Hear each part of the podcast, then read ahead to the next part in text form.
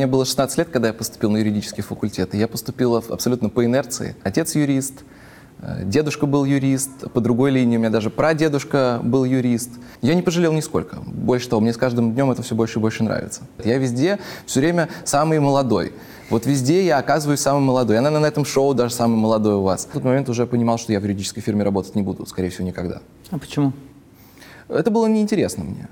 Григорий, расскажите про этот кубок. Это настоящая, это копия, что? Это копия. Мне кажется, это единственная в мире копия с Кубка Джессопов. Вот мне хотелось бы, чтобы в России был больше сегмент в юридической профессии. Юристов, которые воспринимают себя как деятелей. Не как ремесленников и не как обслуживающий персонал, а как деятелей с собственной повесткой.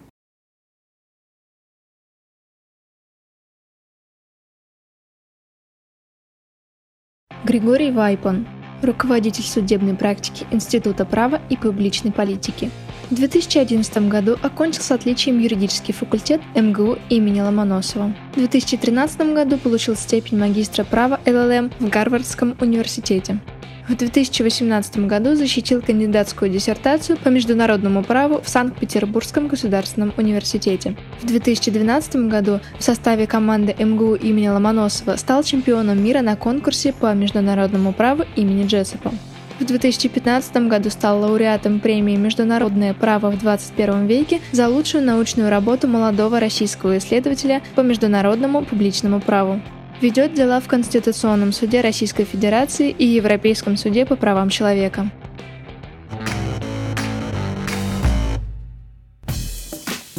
Здравствуйте, Александр. Добрый день, Григорий. Рада вас видеть э, как возвращившегося выпускника юрфака МГУ на юридический факультет МГУ. Рад вернуться домой. Будем начинать интервью. Давайте.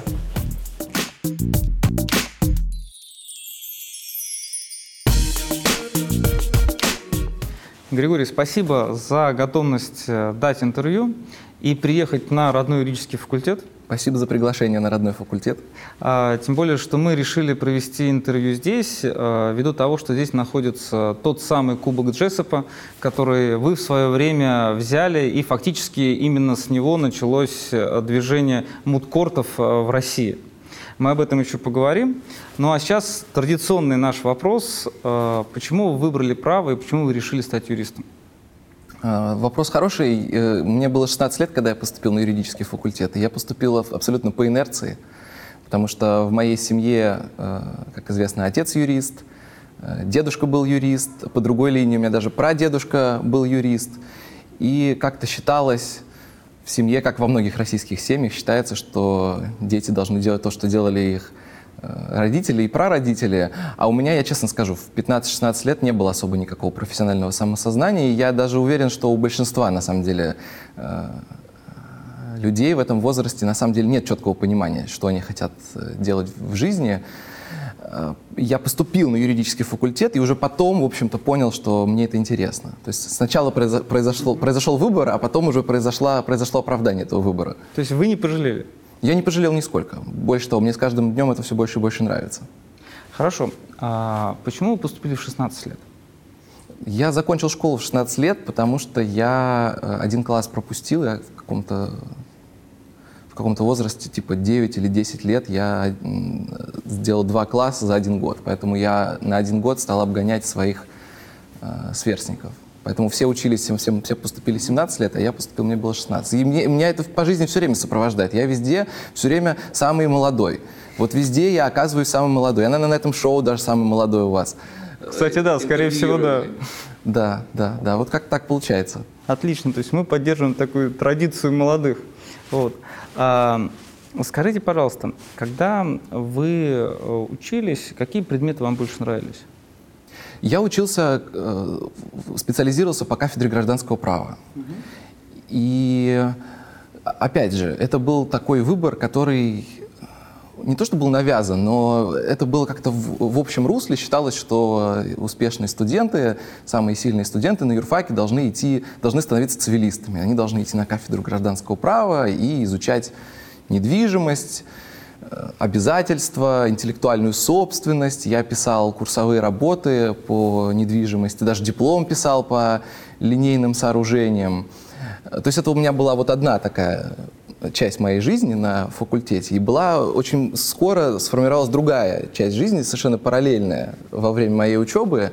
Это мудкорты, то есть модельные судебные процессы, а они, в свою очередь, были связаны с совершенно другими областями права. Это были конкурсы по международному праву, это были конкурсы по гуманитарному праву, это были конкурсы по уголовному праву, то есть публичное право.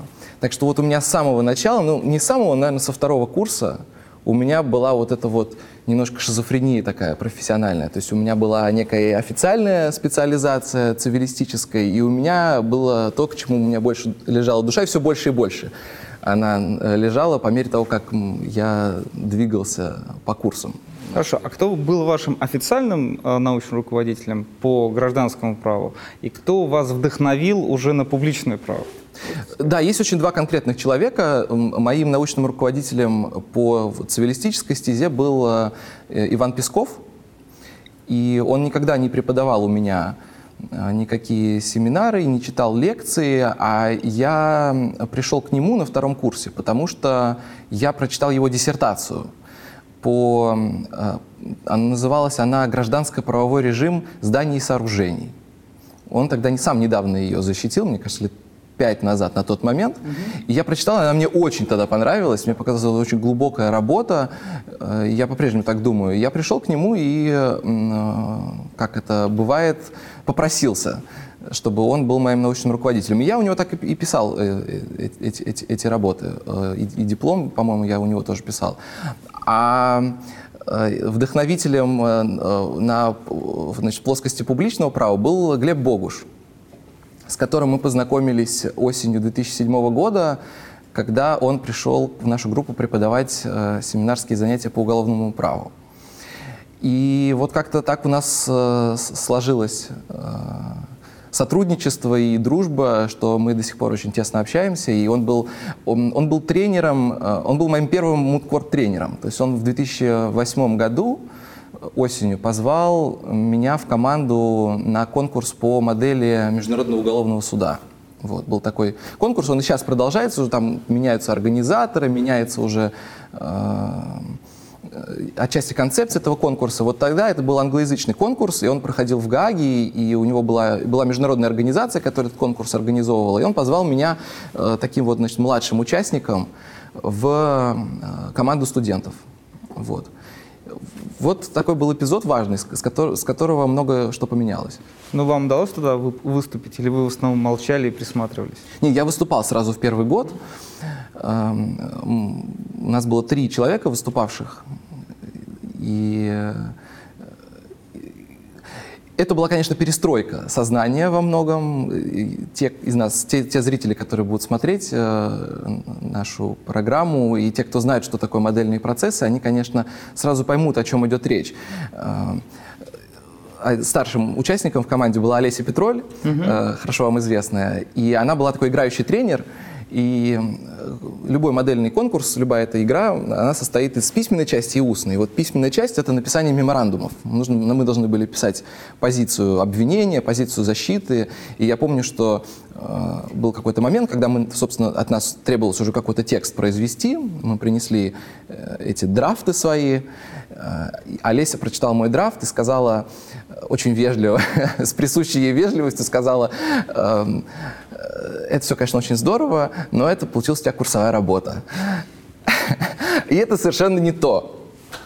То есть пришлось все переписывать? Э, пришлось менять вообще концепцию и переходить от курсовой работы, где это такой нейтральный, спокойный исследовательский документ, во многом компиляции переходить к формату правовой позиции стороны в процессе, которая предполагает аргументацию, доказывание, убеждение, и она совершенно по-другому строится. Так что вот этот первый опыт, он был такой э, метод проб и ошибок для меня, но он мне помог подготовиться к Джессопу, который начался уже для меня через год. То есть вот этот первый конкурс был у меня на третьем курсе, а Джессоп это был уже четвертый, пятый и первый год аспирантуры.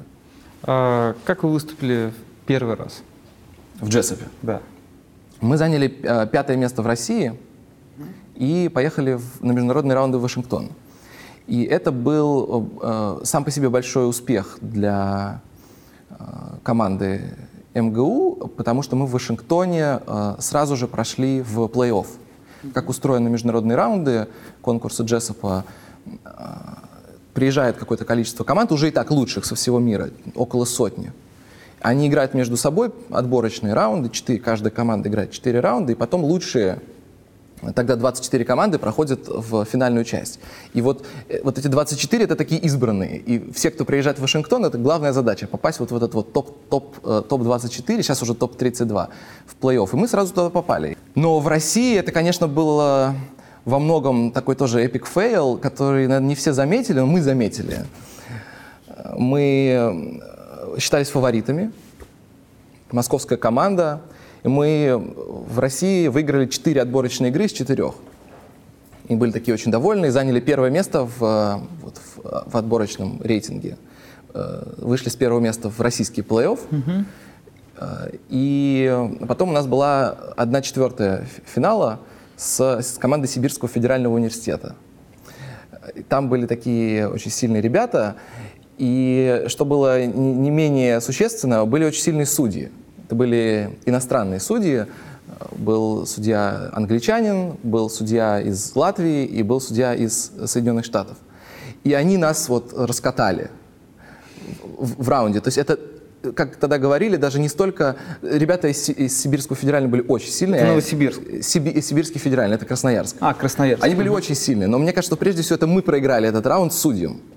Мы проиграли диалог. Мы запутались, мы Э, перестали отвечать внятно, понятно на вопросы, которые задавали судьи. То есть у нас вот просто нас раскрошили. Угу. И это был такой удар по голове для нас, что потом мы как-то э, стали э, серьезнее к этому относиться и как-то перестали воспринимать свой статус Московского университета как что-то, что нам по определению должно приносить какие-то лавры. Так что вот э, это, это такие, знаете, теневые страницы нашей мудкорт истории. Все считают, что вот мы взяли, сразу все выиграли. Это, конечно, не так. Это, конечно, не так. Мы э, ошибались, э, мы сначала много его не понимали, мы проигрывали. И победа, которую мы взяли в 2012 году, я считаю, очень характерна. Пришла только на третий год, она пришла с опытом. А почему все-таки вот так вот планомерно э, и методично участвовали в конкурсе джессов? Ведь многие из ваших коллег, я думаю, они бы остановились там на первом, на втором э, попытке уже и так неплохо сделали, да, то есть показали всем путь, в, как, в каком направлении нужно двигаться. Ну и дальше стали заниматься другими делами. Вот что вас мотивировало на это? А, мотивировало желание выиграть. Мы сыграли первый год, заняли десятое место, если не ошибаюсь, в Вашингтоне. Сыграли второй год, заняли 16 Тоже вышли в плей-офф, проиграли в 1-16 э, финала. Ну и у нас в команде, во-первых, менялись люди, а те, кто оставались, а, во-вторых, они, там были такие настроения, что надо уже завязывать с этим. Мы как раз закончили э, пятый курс, выпустились, пошли в аспирантуру. Кто был костяком команды? Э, костяком команды были мы с Сашей Ивлеевой, вот, которая, как вы знаете, мы я вот к этому и подвожу. Семья, и, и тогда мы уже были вместе, э, и сейчас мы семья. То есть вы действительно стали такой единой командой, которая была направлена на результат? Э, мы над этим работали, э, нам очень хотелось выиграть. Почему мы участвовали именно в Джессопе? Потому что из всех конкурсов, которые тогда были и в которых участвовали российские студенты, Джессоп был, во-первых, самым известным, а во-вторых, он был Э, у него был самый яркий сюжет, что ли. Наверное, эта мысль лучше всего иллюстрируется на сравнении с конкурсом ВИСа. Это второй такой самый известный э, мудкорт в мире. Но вот конкурс ВИСа, он тоже очень культовый, популярный, но он касается коммерческого права, частного права, вопросов купли-продажи. И э, конкурс ВИСа, я, как, я в нем, я его судил, был арбитром потом, и я в нем никогда не чувствовал вот человеческой драмы. А вот в Джессопе была всегда человеческая драма. Там всегда были какие-то острые вопросы мироустройства. Применение силы, э, коррупция, права человека. А, и в Вашингтоне там есть один из э, людей, юристов из Новой Зеландии, который иногда принимает участие в написании фабулы для конкурса. И он как-то его спросили, в чем секрет интересной фабулы. И он говорит, вы знаете, кто-то должен погибнуть. И вот действительно, если вы прочитаете фабулу конкурса Джессопа, а, всегда какая-то человеческая драма, там всегда кто-то погибает. И, и как бы дело не в том, что должен быть боевик, кровь, а дело в том, что как, мы на вот этих острых вопросах мы просто учимся а, осознавать как юристы сильнее свою профессиональную ответственность. И э, конкурс Джеспа, мне кажется, как никакой другой, этому учит. Что юрист, он э, не просто обслуживает своего клиента, а юрист, особенно который в публичном праве, э, это человек, который влияет на судьбу мира. Когда вы ощутили, что вы выигрываете? Вот прям вот то чувство, какой момент к вам пришло? После того, как объявили, что мы выиграли. Только после? Да, да, именно так. Но я что хочу сказать, почему в 2012 году это был, был, было такое событие, что вот первый раз российская команда выиграла конкурс Джессопа. Эм, это, это воспринималось так, потому что никто не верил, что, что это возможно, в принципе. То есть, знаете, это вот как э, никто не верит, что сборная России может выиграть чемпионат мира по футболу. Это просто не рассматривается как опция. Это просто невозможно. Ну вот э, э, как бы даже нет смысла загадывать, когда это произойдет, произойдет ли, с какой степенью вероятности ставки делать. Это просто не имеет смысла. Эм, наш тренер Егор Чиликов в 2012 году купил обратные билеты из Вашингтона в Москву на, утро субботы. Э, это день финального раунда. Естественно, билеты покупались заранее. Он думал, что он в субботу сядет на рейс, в воскресенье утром прилетит в Москву, в понедельник пойдет на работу. Э, не потому, что он в нас не верил. Просто потому, что он исходил из того, как все рациональные люди исходили из того, что просто этого не произойдет. Но мы не будем играть в финале. Э, и потом это случилось. Понятно. То есть мы тогда будем надеяться, что сборная России тоже победит, и не будем брать билеты отпускные из России на финальный матч. Хорошо. Вы помните вот те дни, которые были уже после а, того, как а, вы выиграли?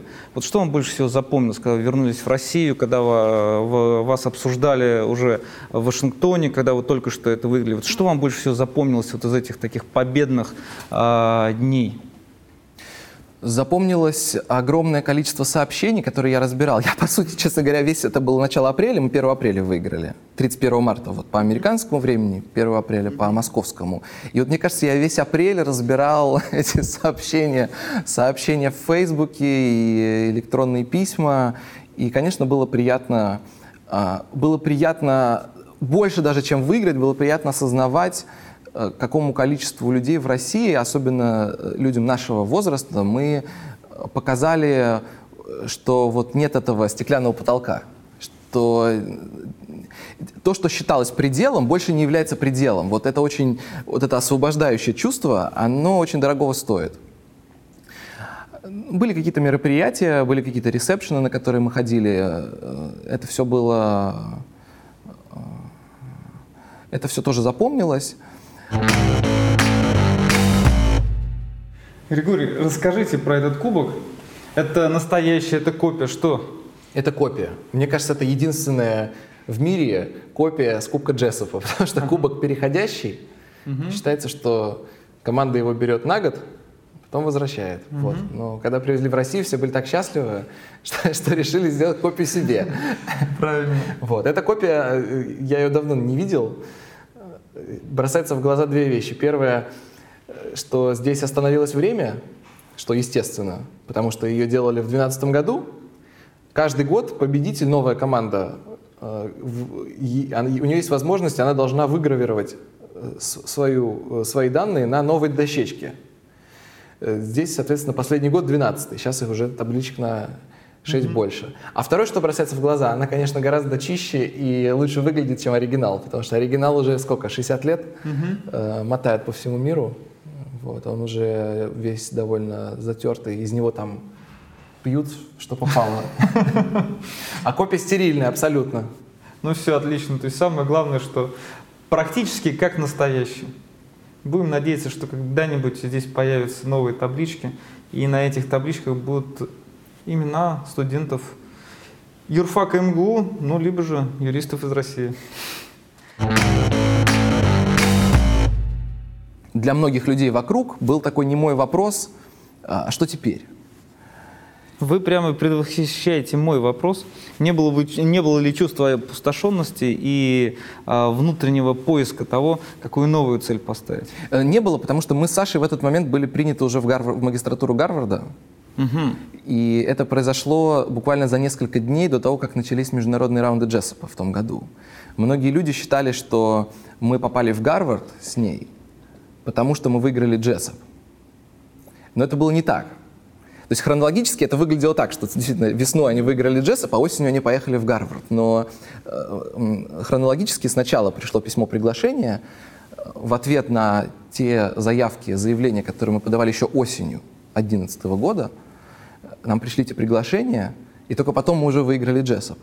Поэтому для нас э, на самом деле не было никакого остро стоящего вопроса, потому что мы знали, что вот сейчас весна, Э, летом нам надо уже собирать вещи, выбирать курсы, и в августе мы уже уехали э, на учебный год в магистратуре.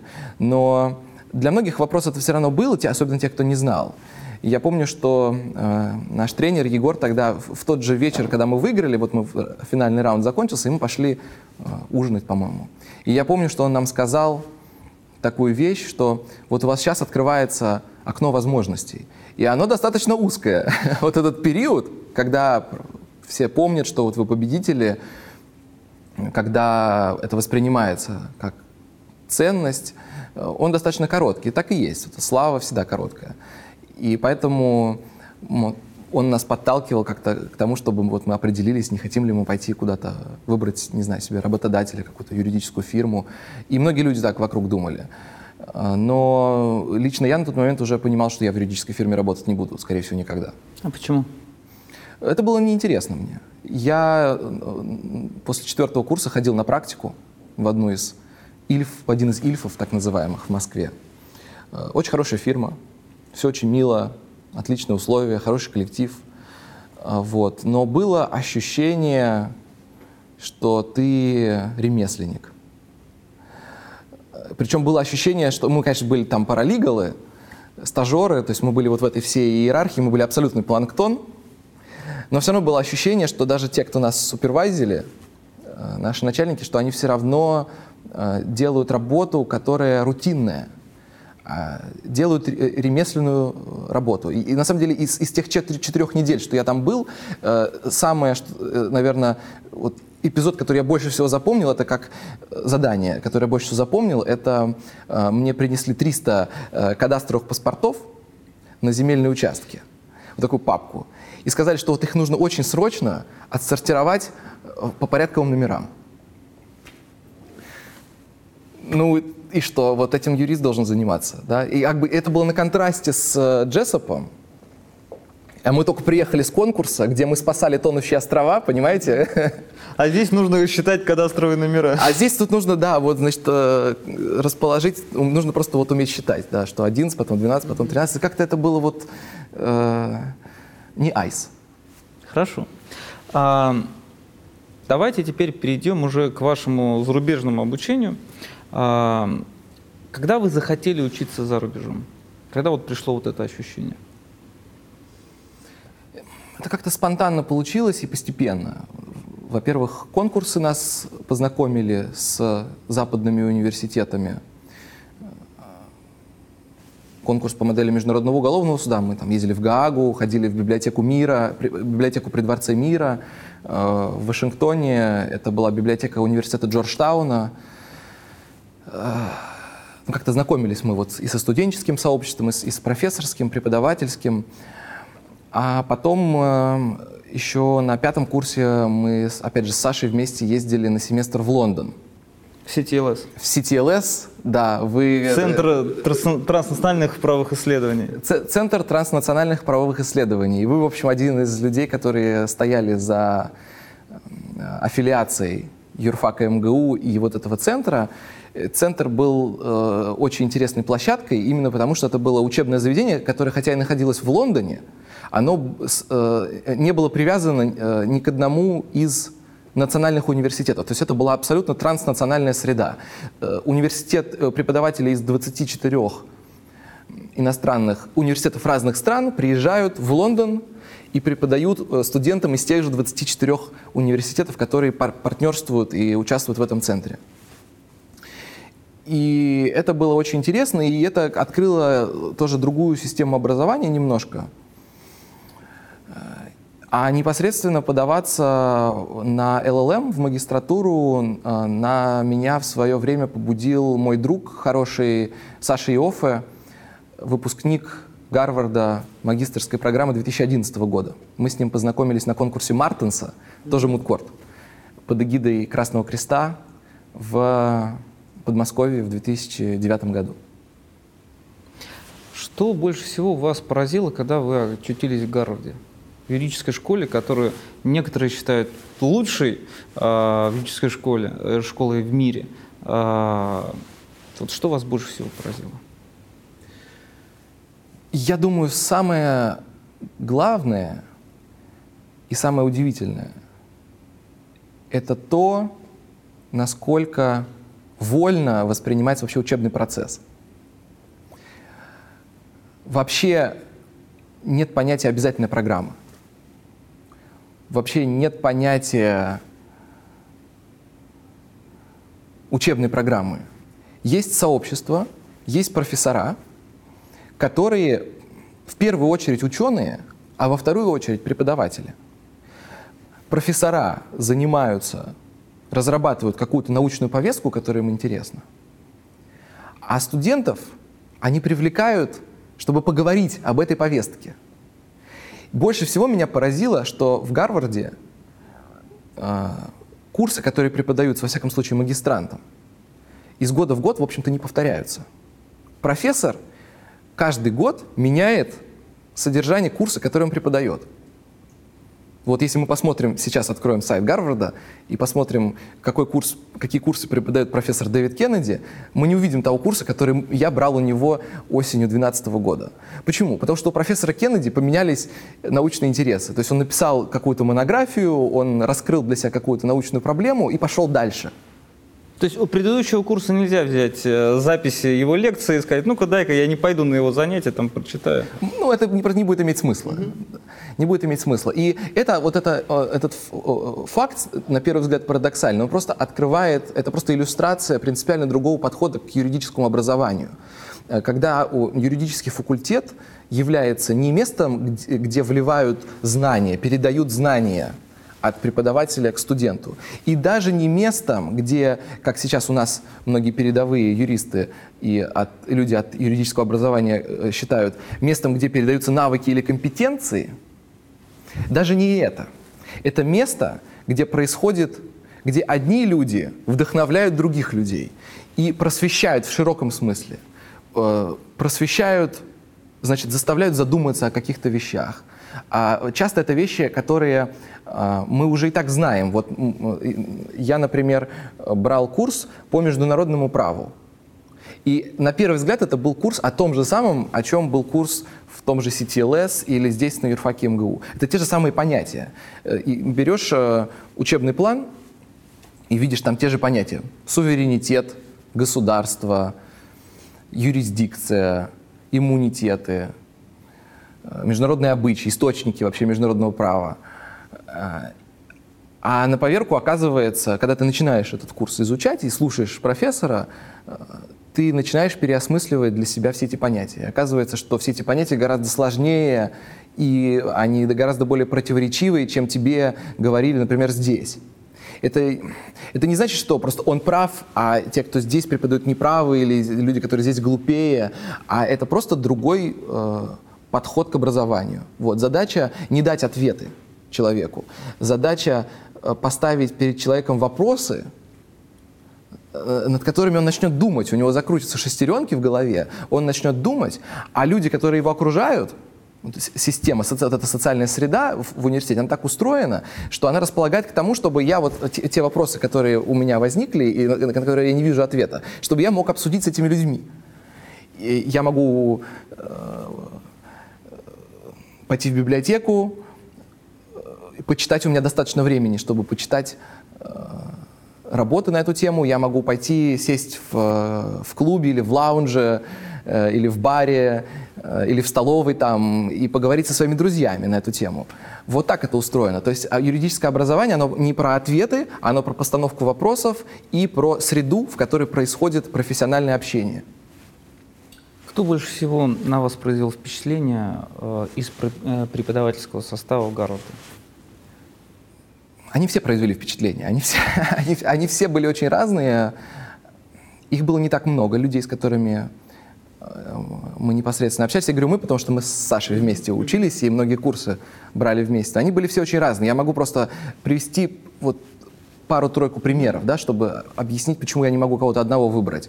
Э, были профессора, которые э, были юристами-практиками, и которые а, в какой-то момент пришли в, Гарвард и, и, и стали частью академического сообщества. И они, с ними было интересно, потому что они сохраняли вот эту связь с практикой. Например, вот мы брали курс по, а, такой был курс «Принцип пропорциональности». А, очень конкретная проблема. Вела этот курс профессор Вики Джексон. Она же время от времени выступает в Верховном суде США по конкретным делам. Или я брал курс по первой поправке к американской конституции. Кажется, очень конкретная тема.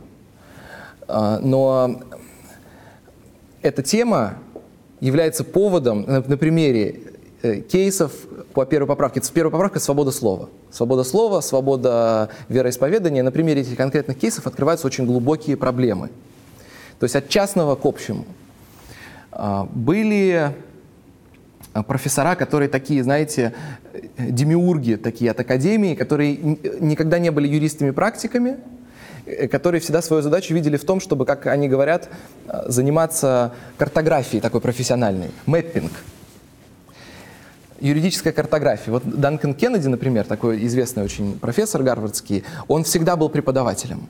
И он большую часть своей карьеры преподавал именно в Гарварде. Он 40 лет уже преподает в, в, в Гарварде. С ним было очень интересно, потому что он а, занимался вот картографированием, вот в том числе там Вики Джексон и профессоров, которые по первой поправке вели курсы, потому что а, он исследовал понятие эволюцию правопонимания, вообще язык, как эволюционирует язык на котором говорят юристы. И чем отличается язык, на котором говорят юристы вот сейчас, в начале 21 века, от языка, на котором юристы говорили, например, сто лет назад? Сто лет назад юристы не рассуждали на языке, например, баланса частных и публичных интересов. Просто не было такого понятия. Не было в конце 19 века, нигде не было такого понятия. Баланс частных и публичных интересов. Это вот клише, оно, мы сейчас его воспринимаем как клише, оно как бы из каждого утюга идет, но это подчеркивает, что мы сейчас говорим, мы являемся частью этого диалекта, этого языка, языка конца 20-го, начала 21 века. А были, наконец, э, профессора, которые вообще не были юристами. Были, был, например, курс, который я брал. Он назывался «Право и мораль в произведениях Шекспира». И вел этот курс профессор Стоун, который вообще по образованию э, психиатр. И было очень интересно. Было очень интересно. Мы разыгрывали два процесса. У нас был, то есть у нас был курс, у нас было шесть произведений, один семестр. И у нас было два мудкорта небольших. У нас был мудкорт по Гамлету и мудкорт по Отелло. Удалось друзей э, новых приобрести в, э, во время учебы? Ну, прям настоящих друзей, а не, знаете, как Friends там на Фейсбуке. В основном это остались друзья на, на, на Фейсбуке, и вот э, мы с Сашей только вернулись э, этой весной э, с, нашего пер, с нашей первой встречи выпускников. Угу. Пять, каждые пять лет проходит встреча выпускников, и да, констатируем, что это сообщество, которое... Это, это, это сообщество людей, которые преимущество которого состоит в том, что человек всегда доступен, ты всегда можешь к нему обратиться за помощью, mm-hmm. будь он в Сингапуре, в Вашингтоне или в Нью-Дели. А, но э, по-настоящему близких друзей, наверное, я не могу сказать, что мы там приобрели. А, наверное, самые близкие друзья и самые близкие люди э, с LLM — это люди из, как сказать, люди с постсоветского пространства, вот, на, наши люди, угу. э, люди, в том числе россияне. которые учились с нами, там вместе мы учились, и сейчас они или вернулись в Россию, или не вернулись, но мы как-то э, продолжаем поддерживать общение. А нашим однокурсником был, например, Дмитрий Степанов э, из ЕПАМа. И мы там познакомились, и просто теперь очень интересно э, общаться и следить за карьерами друг друга. Григорий, как вы расслабляетесь по жизни? То есть нельзя все время работать. Есть какой-то вот секрет? Секрет состоит в перемене мест. Угу. Вот это очень мне помогало в последние годы. Вот находишься в одном месте, на факультете, в офисе, дома, сходишь с ума. Очень помогало поехать на два месяца в другой университет, угу. там посидеть в библиотеке, поехать э, на какую-то конференцию в другую страну, пообщаться там с другими людьми совершенно, поехать в отпуск тоже тут, в третье какое-то место. И вот эта перемена места это не только географически, но еще и э, профессионально. Мне очень нравится, что можно э, из э, такой факультетской роли, научной, э, перенестись в какую-то судебную. Угу. Вот мне кажется, кто-то сказал, да, что отдых это смена занятий. Ну вот это так и есть. Если бы вы не были юристом, э, какую бы стезю для себя избрали? Ой, очень сложно сказать. Я помню, что когда мне было 14, 15, вот 16 лет, э, я брался за разные вещи. Ну, например, не знаю, я ходил на курсы подготовительные, и э, это были курсы по литературе. И нам нужно было готовиться, чтобы писать сочинение. И все, я стал писать э, эссе, э, сочинения, и все решили, что я э, буду литератором, литературоведом, вот, потому что мне было это интересно, это хорошо получалось. Вот. Потом мы готовились сдавать экзамен по истории, я читал книжки по истории, все это мне очень нравилось, вот, и хотел быть историком.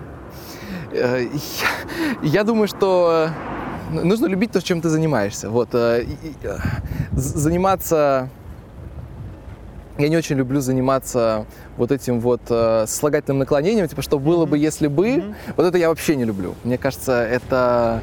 Э, ну, если это, произойдет, под, то найдете под, чем заниматься. Подрывает то, то, ценность того, что ты делаешь сейчас. Вот вы вернулись, э, уже закончив э, обучение.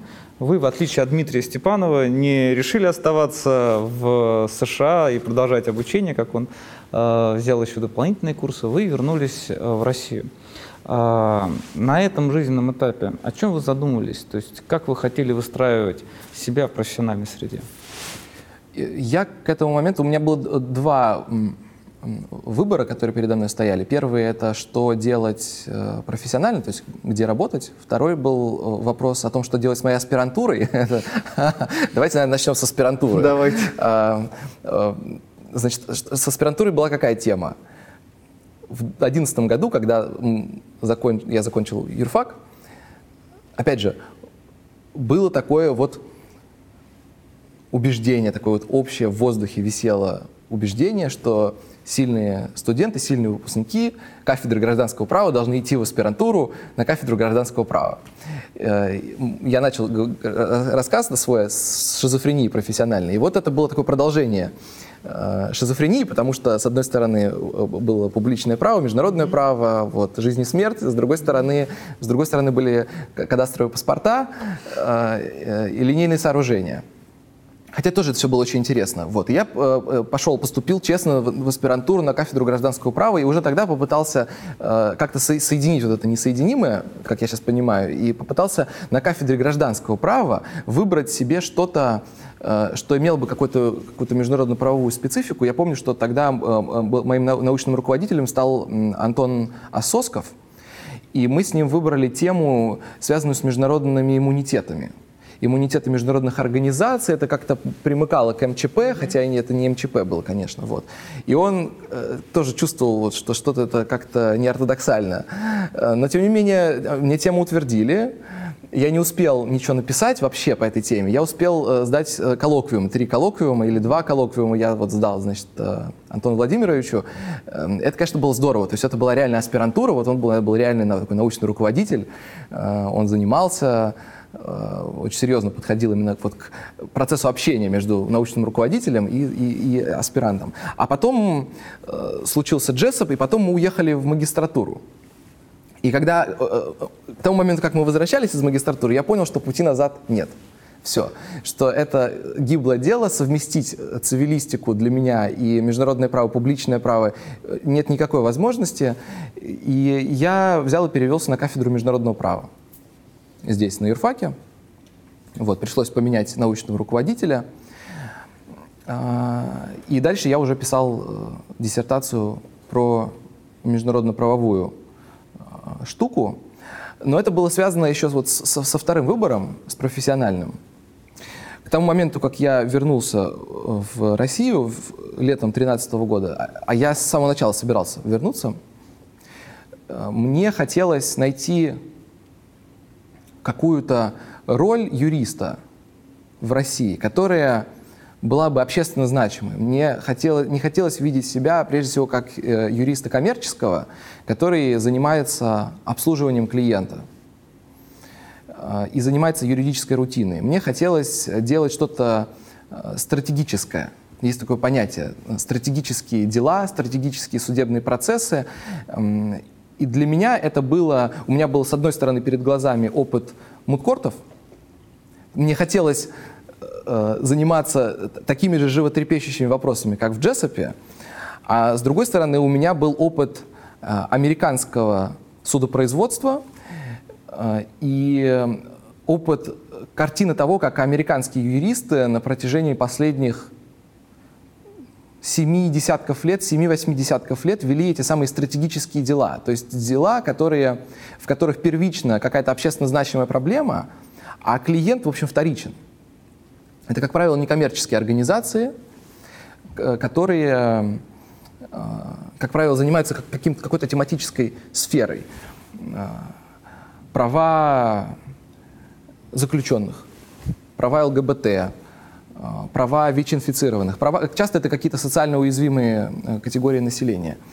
И, в общем, хотелось найти в России какую-то нишу и делать, заниматься джессопом в России – Удалось? Найти суд, в котором можно заниматься, делать что-то похожее на джессов. И что-то, что имело бы э, какие-то, чтобы какие-то круги по воде расходились.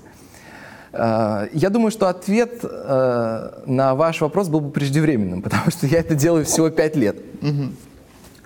Но э, все это локализовалось на Конституционном суде Российской Федерации. Я вернулся в Россию и мне написала директор такой некоммерческой организации Институт права и публичной политики Ольга Сидорович.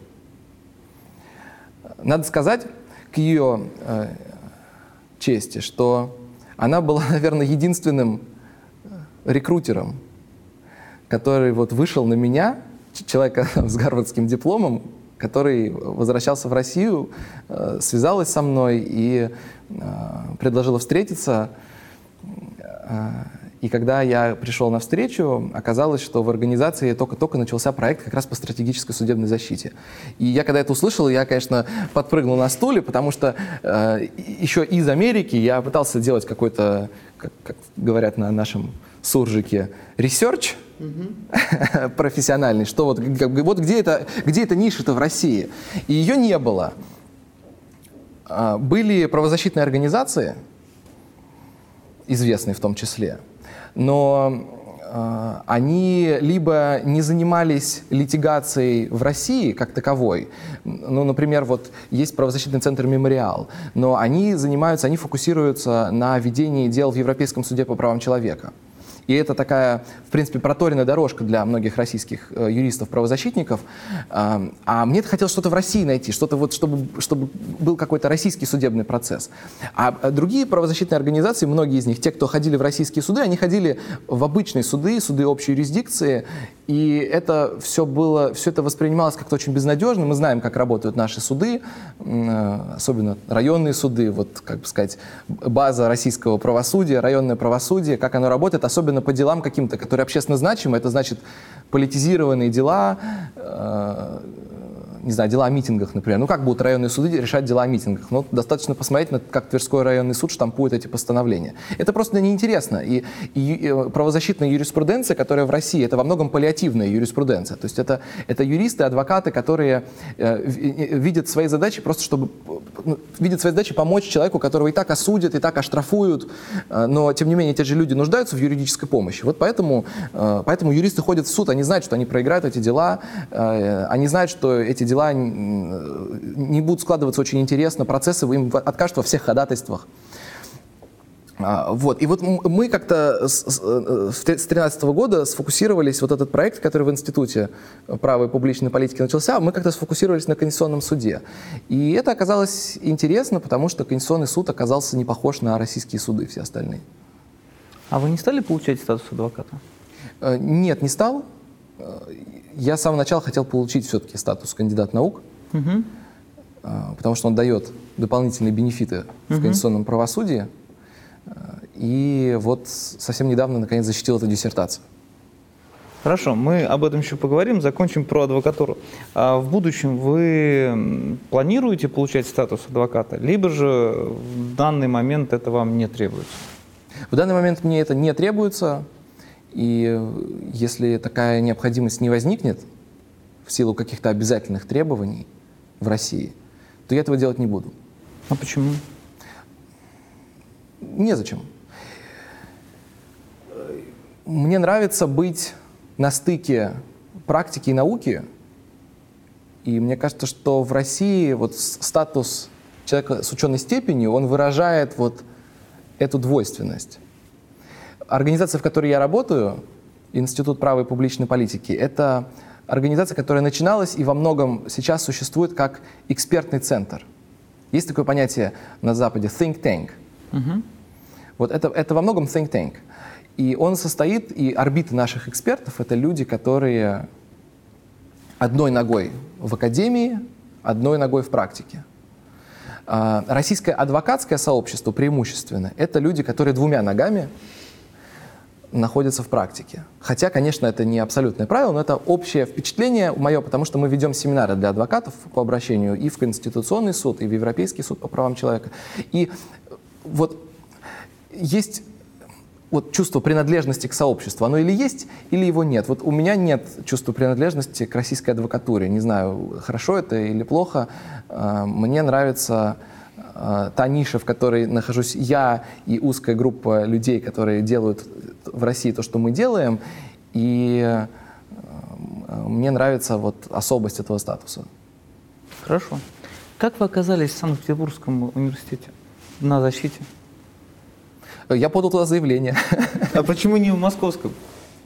Эм, есть очень простая причина, на самом деле, которая состоит в том, что в Московском университете нет э, возможности, нет совета по моей специальности. Моя специальность, по которой я защищал диссертацию, 12.0010. Международное право, европейское право. Э, в Московском университете совета по этой специальности нет. Поэтому мне изначально э, пришлось бы защищать диссертацию где-то еще. Я писал диссертацию очень долго. Я писал ее, в общем, вот пять лет. Э, и все вокруг, э, особенно мои родственники, постоянно мне задавали вопросы неудобные на эту тему. И я думал, что я действительно безнадежен, что никак не могу это закончить. Но потом, когда я, наконец закончил диссертацию, и когда к тому моменту, как ее стали обсуждать здесь у меня на кафедре, оказалось, что был, была и э, позитивная сторона в моей тормознутости. Состояла она в том, что к этому моменту, то есть к 2017 году, стали уже меняться реально в российских э, вузах ведущих правила защиты диссертаций. Это стало возможным, как вы знаете, потому что поменялись, э, поменялось законодательство. Сначала МГУ и СПБГУ получили право сами присуждать ученые степени, а теперь э, гораздо больше уже круг вузов, уже 20 с лишним вузов могут присуждать свои степени. И вообще поменялась система. То есть э, теперь не ВАК, не государство выдает диплом, а диплом выдает сам университет, и сам университет, что существенно, устанавливает свои правила защиты. То есть это такая рыночная модель, в которой возможен форум-шоппинг. То есть аспирант, по идее, вот как я, он ищет то, что, ту, ту, то место, где ему кажется будет интереснее всего. А, я э, стал приглядываться к питерской системе, и она меня очень заинтересовала. Там было несколько очень конкретных э, факторов, которые отличали питерскую защиту от защит классических, ваковских. Что это за черты? Первая черта – это, конечно, э, состав совета, как формируется совет. В отличие от ваковского постоянного совета, который состоит из 20, сколько там, 20-25 человек, вот весь этот стол, да, совет по защите диссертации в СПБГУ формируется ad-hoc, то есть он формируется под каждую конкретную диссертацию, он формируется из специалистов именно по теме диссертации, не вообще по специальности, по международному праву, а именно по теме диссертации. Все эти э, члены совета, их может быть пять или больше. Вот в моем совете их было пять. Они все являются фактически оппонентами. То есть не два оппонента и 20 членов Совета? Сейчас три оппонента. Три оппонента. Ну, это не так важно, потому что все равно есть 20 членов Совета, которые, скорее всего, как мы знаем или предполагаем, не читают саму диссертацию. Они читают в лучшем случае автореферат. Здесь же нет автореферата вообще, потому что для кого автореферат? Все члены Совета читают диссертацию, и они все пишут отзывы. И все потом выступают и презентуют свои выводы на защите. Третья черта – это присутствие обязательно как минимум одного иностранного специалиста. И, соответственно, защита, процесс защиты диссертации э, должен проходить на двух языках. Диссертацию нужно представить на двух языках.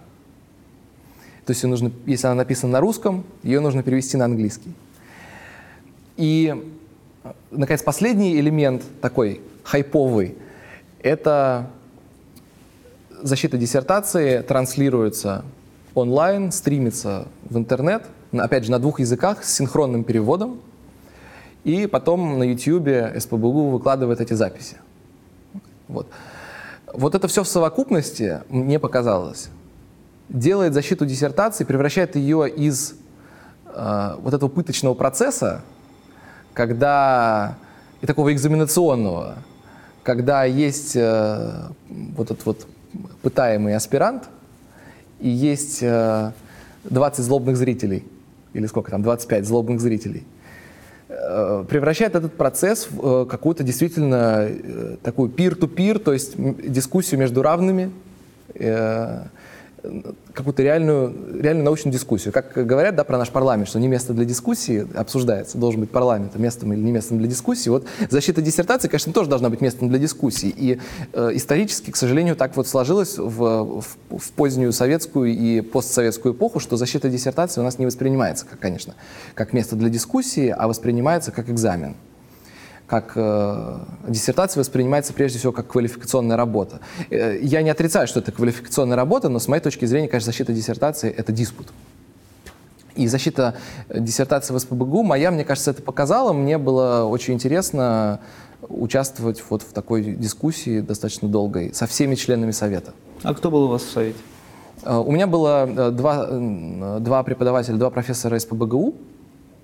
Елена Тимошина с кафедры теории – и истории государства и права. Председателем совета был заведующий кафедрой логики Института философии СПБГУ Иван Микертумов. Тоже характерная черта. Если человек специалист по, по теме твоей диссертации, ему не обязательно попадать в твою специальность формальную. Вот эти. А вы, кстати, обозначили тему диссертации, так и не произнесли. Принцип пропорциональности в современном международном праве.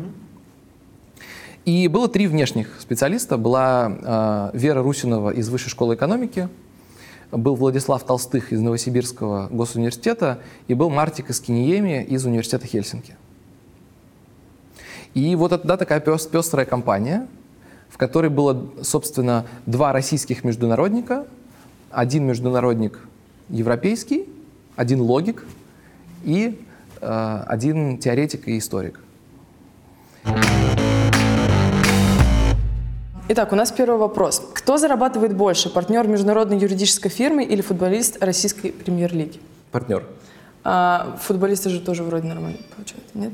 Смотря какой юридический И какой футболист. И какой футболист. Хорошо. А почему россияне так любят Владимира Путина? Ну, потому что стабильность. Стабильность, а, но не все. Но не все. Самый необычный клиент, который у вас был?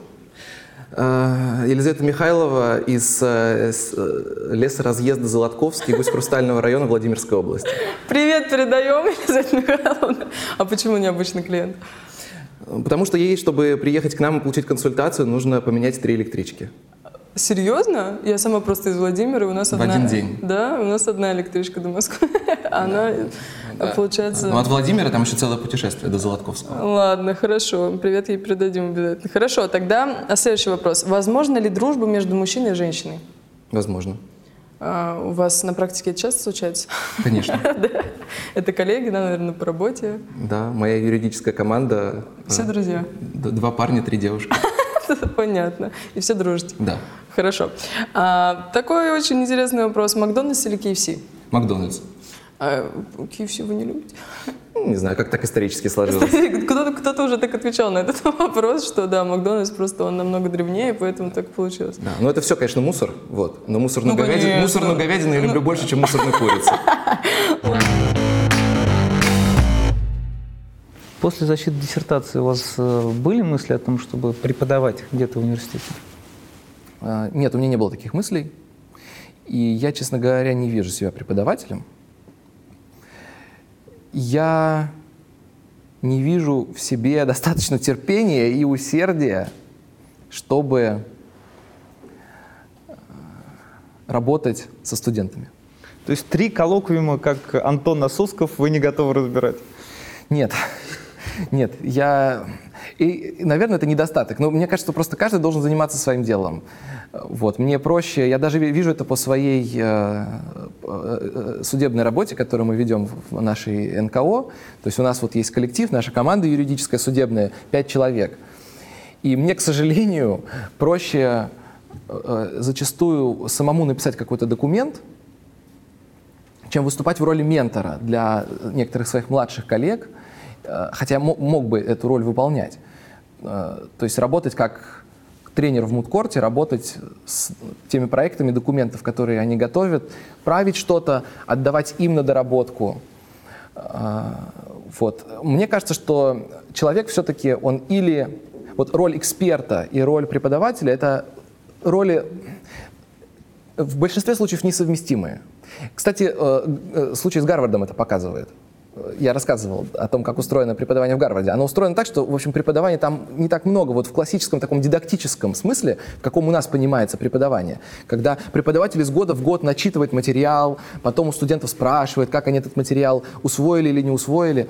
А большинству гарвардских э, профессоров это не так интересно.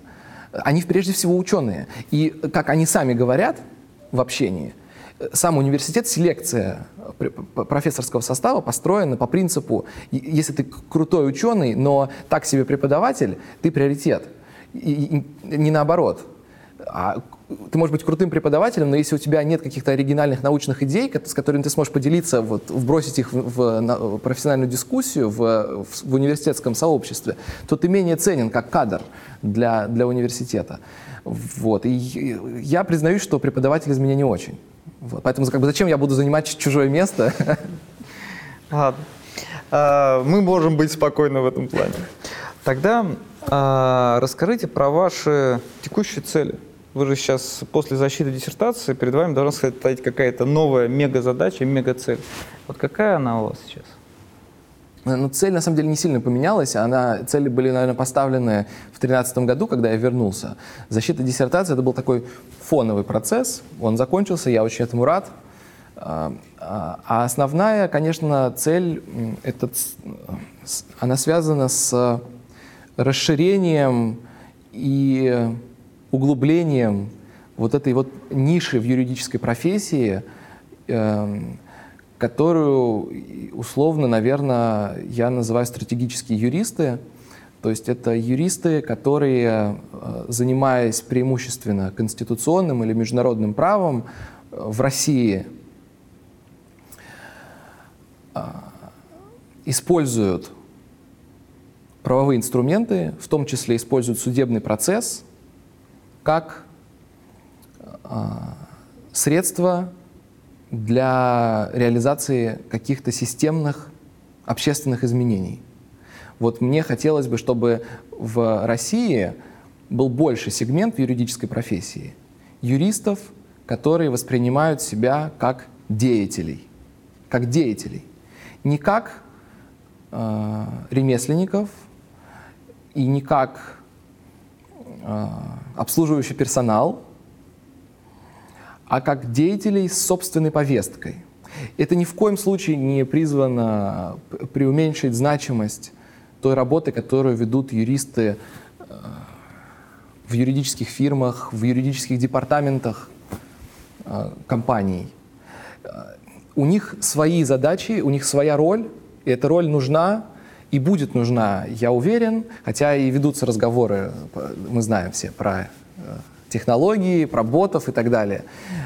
Вот ниша юристов-деятелей, а не делопроизводителей, она в России чрезвычайно узка, ее практически нет. То есть у нас есть либо вот юристы, которые обслуживают клиентов коммерческие, либо у нас есть э, юристы, которые преподают, юристы, которые, на, которые научное и преподавательское сообщество. А вот что-то посередине, вот этот сплав эксперта и адвоката. Вот таких у нас немного. И это, это, это можно э, лучше всего, наверное, проиллюстрировать состоянием некоммерческого сектора юридического в России. Вот сколько мы сейчас можем назвать НКО в России, которые ведут стратегическую литигацию, э, которые занимаются конституционным правосудием, которые э, пишут, в, направляют, например, в тот же Конституционный суд или в Верховный суд, или э, в ЕСПЧ э, независимые экспертные заключения. Таких практически нет юристов, экспертных центров независимых. И здесь, конечно, одна, один из факторов – это государственная политика в этой сфере. Что государство с 2012 года взялось за независимые НКО и явно не заинтересовано в том, чтобы какая-то точка зрения независимая по юридическая независимая точка зрения по действительно общественно значимым, публично-правовым, конституционно-правовым вопросам в России звучала.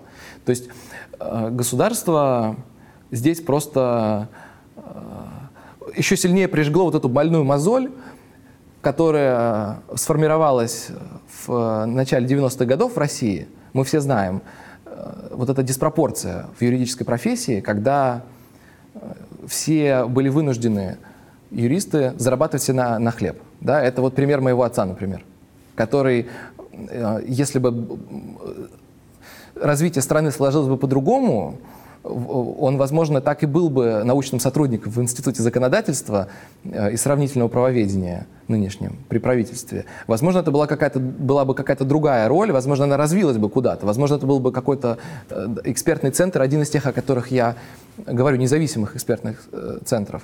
Но он был вынужден основать свой бизнес и заниматься гражданским правом, предпринимательским правом, бизнесом заниматься. И мы все знаем, что это, это, был, это была реально дилемма вот такая для, для юриста. А, к тому моменту, как в стране, в принципе, сложились условия, к середине нулевых, к концу нулевых, для того, чтобы стал развиваться третий сектор, и чтобы он стал профессионализироваться.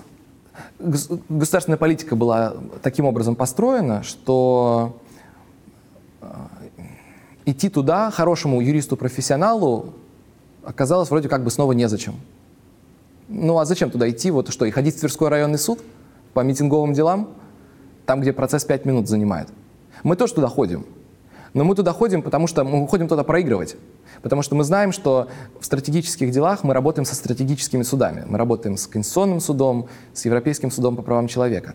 А, дело Ильдара Дадина, например, российского правозащитника, первого и единственного осужденного в России по статье 212 прим. Уголовного кодекса в Конституционном суде было нашим делом, мы писали эту жалобу, это дело было выиграно, и вот э, я об этих делах говорю. Вот юристов, которые эти дела могут вести, и в судебном процессе вести э, профессионально и качественно э, разговор о конституционных ценностях, о конституционных целях, о каких-то базовых положениях публичного права их очень немного. Их можно реально по пальцам пересчитать. Вот те люди, которые в КС выступают, это вот да, этот конституционный бар, адвокатура, она очень узкая.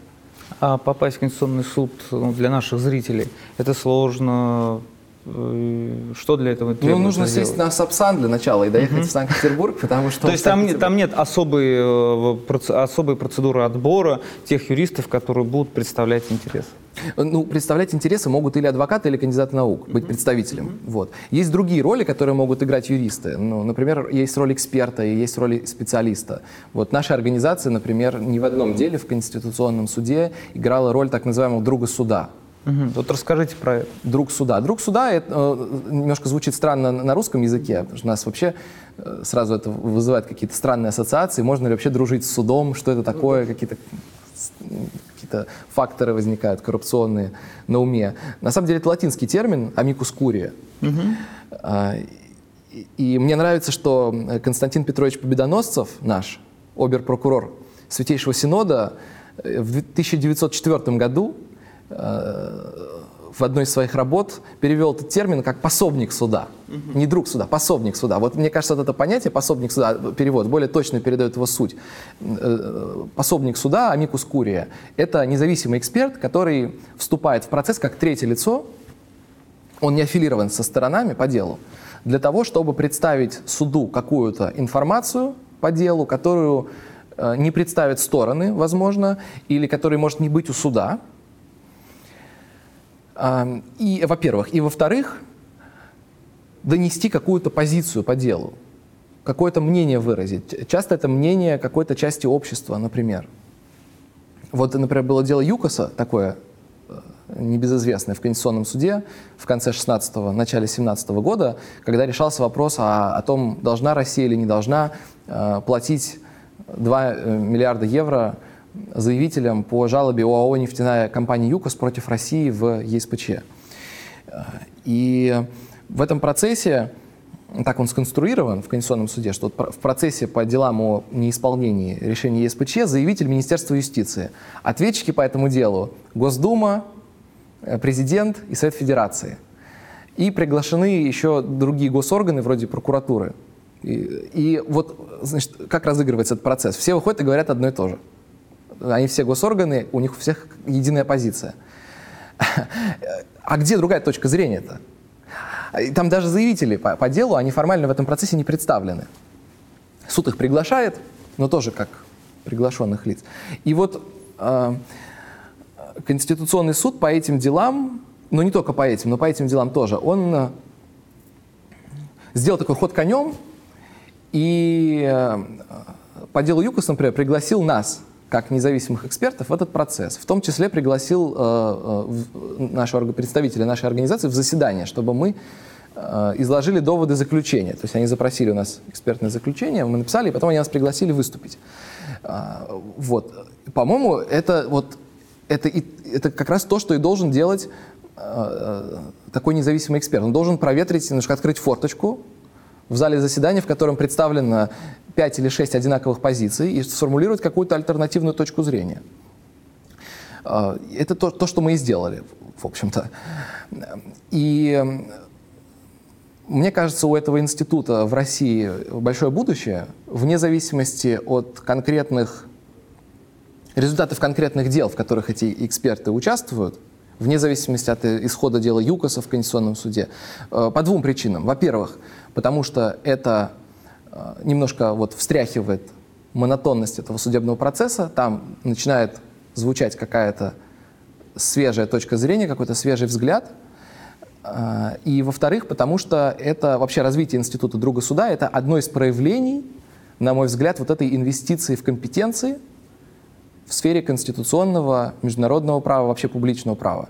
То есть э, друг суда сегодня в России – это, на мой взгляд, и есть выражение и воплощение вот этой профессиональной роли, о которой я говорил, вот этого стратегического юриста, которых так сегодня не хватает в России.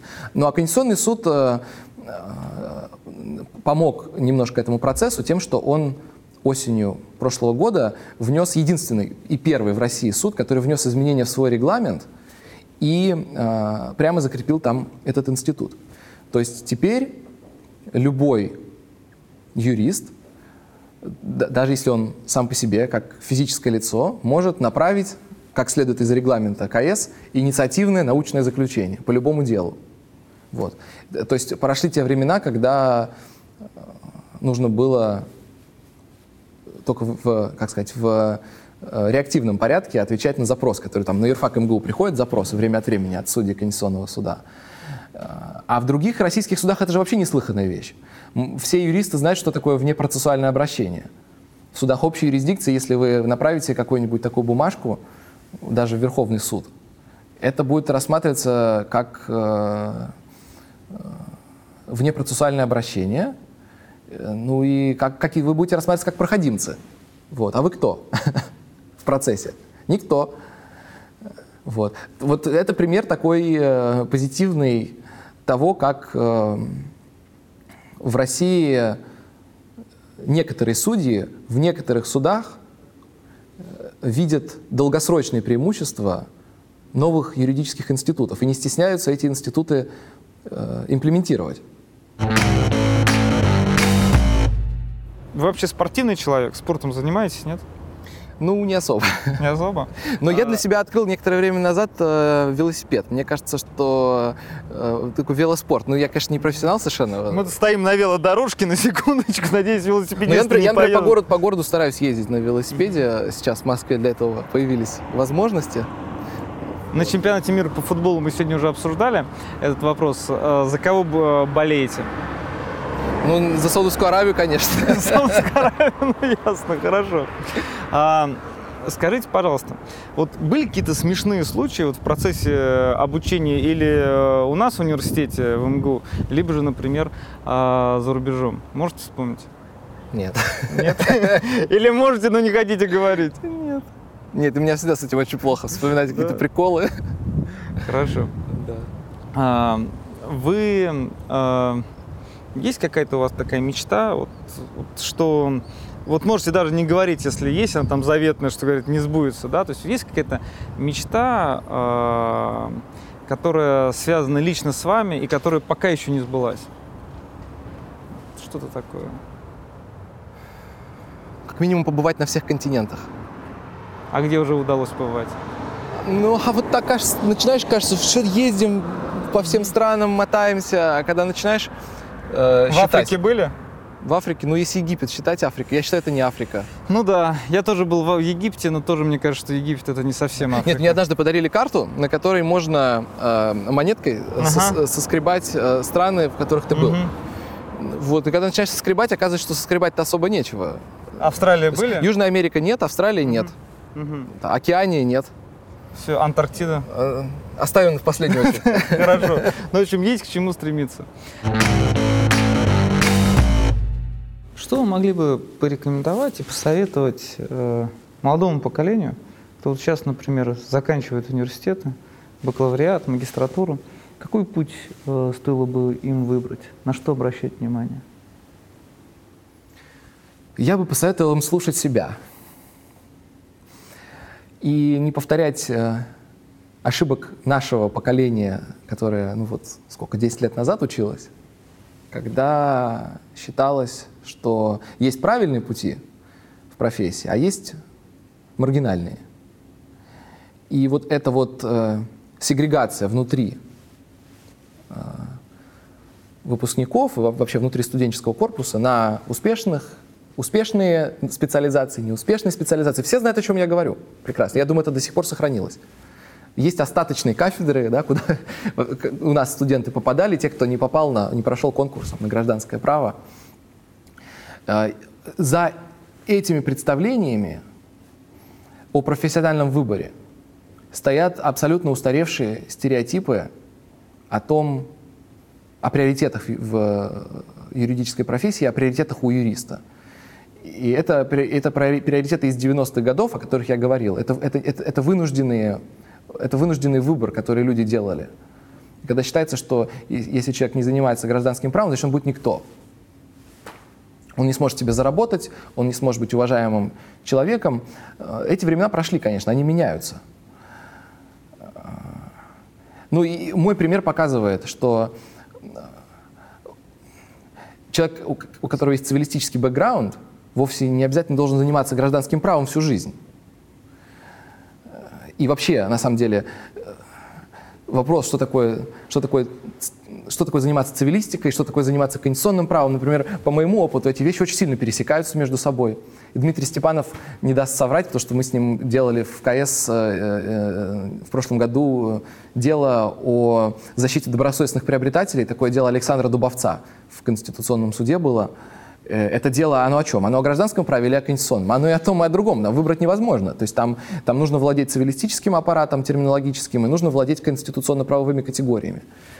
Эм, и с моей точки зрения, сегодня в современном мире э, человек прежде всего должен делать то, что ему интересно. Все остальное придет.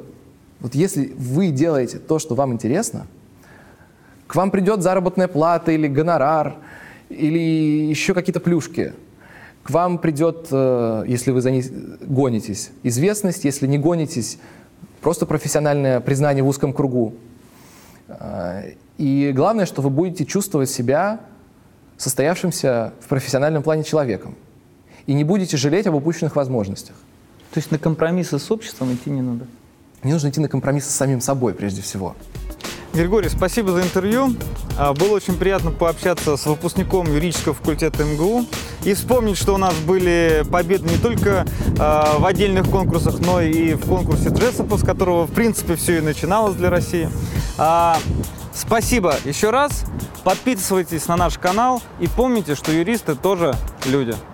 Спасибо.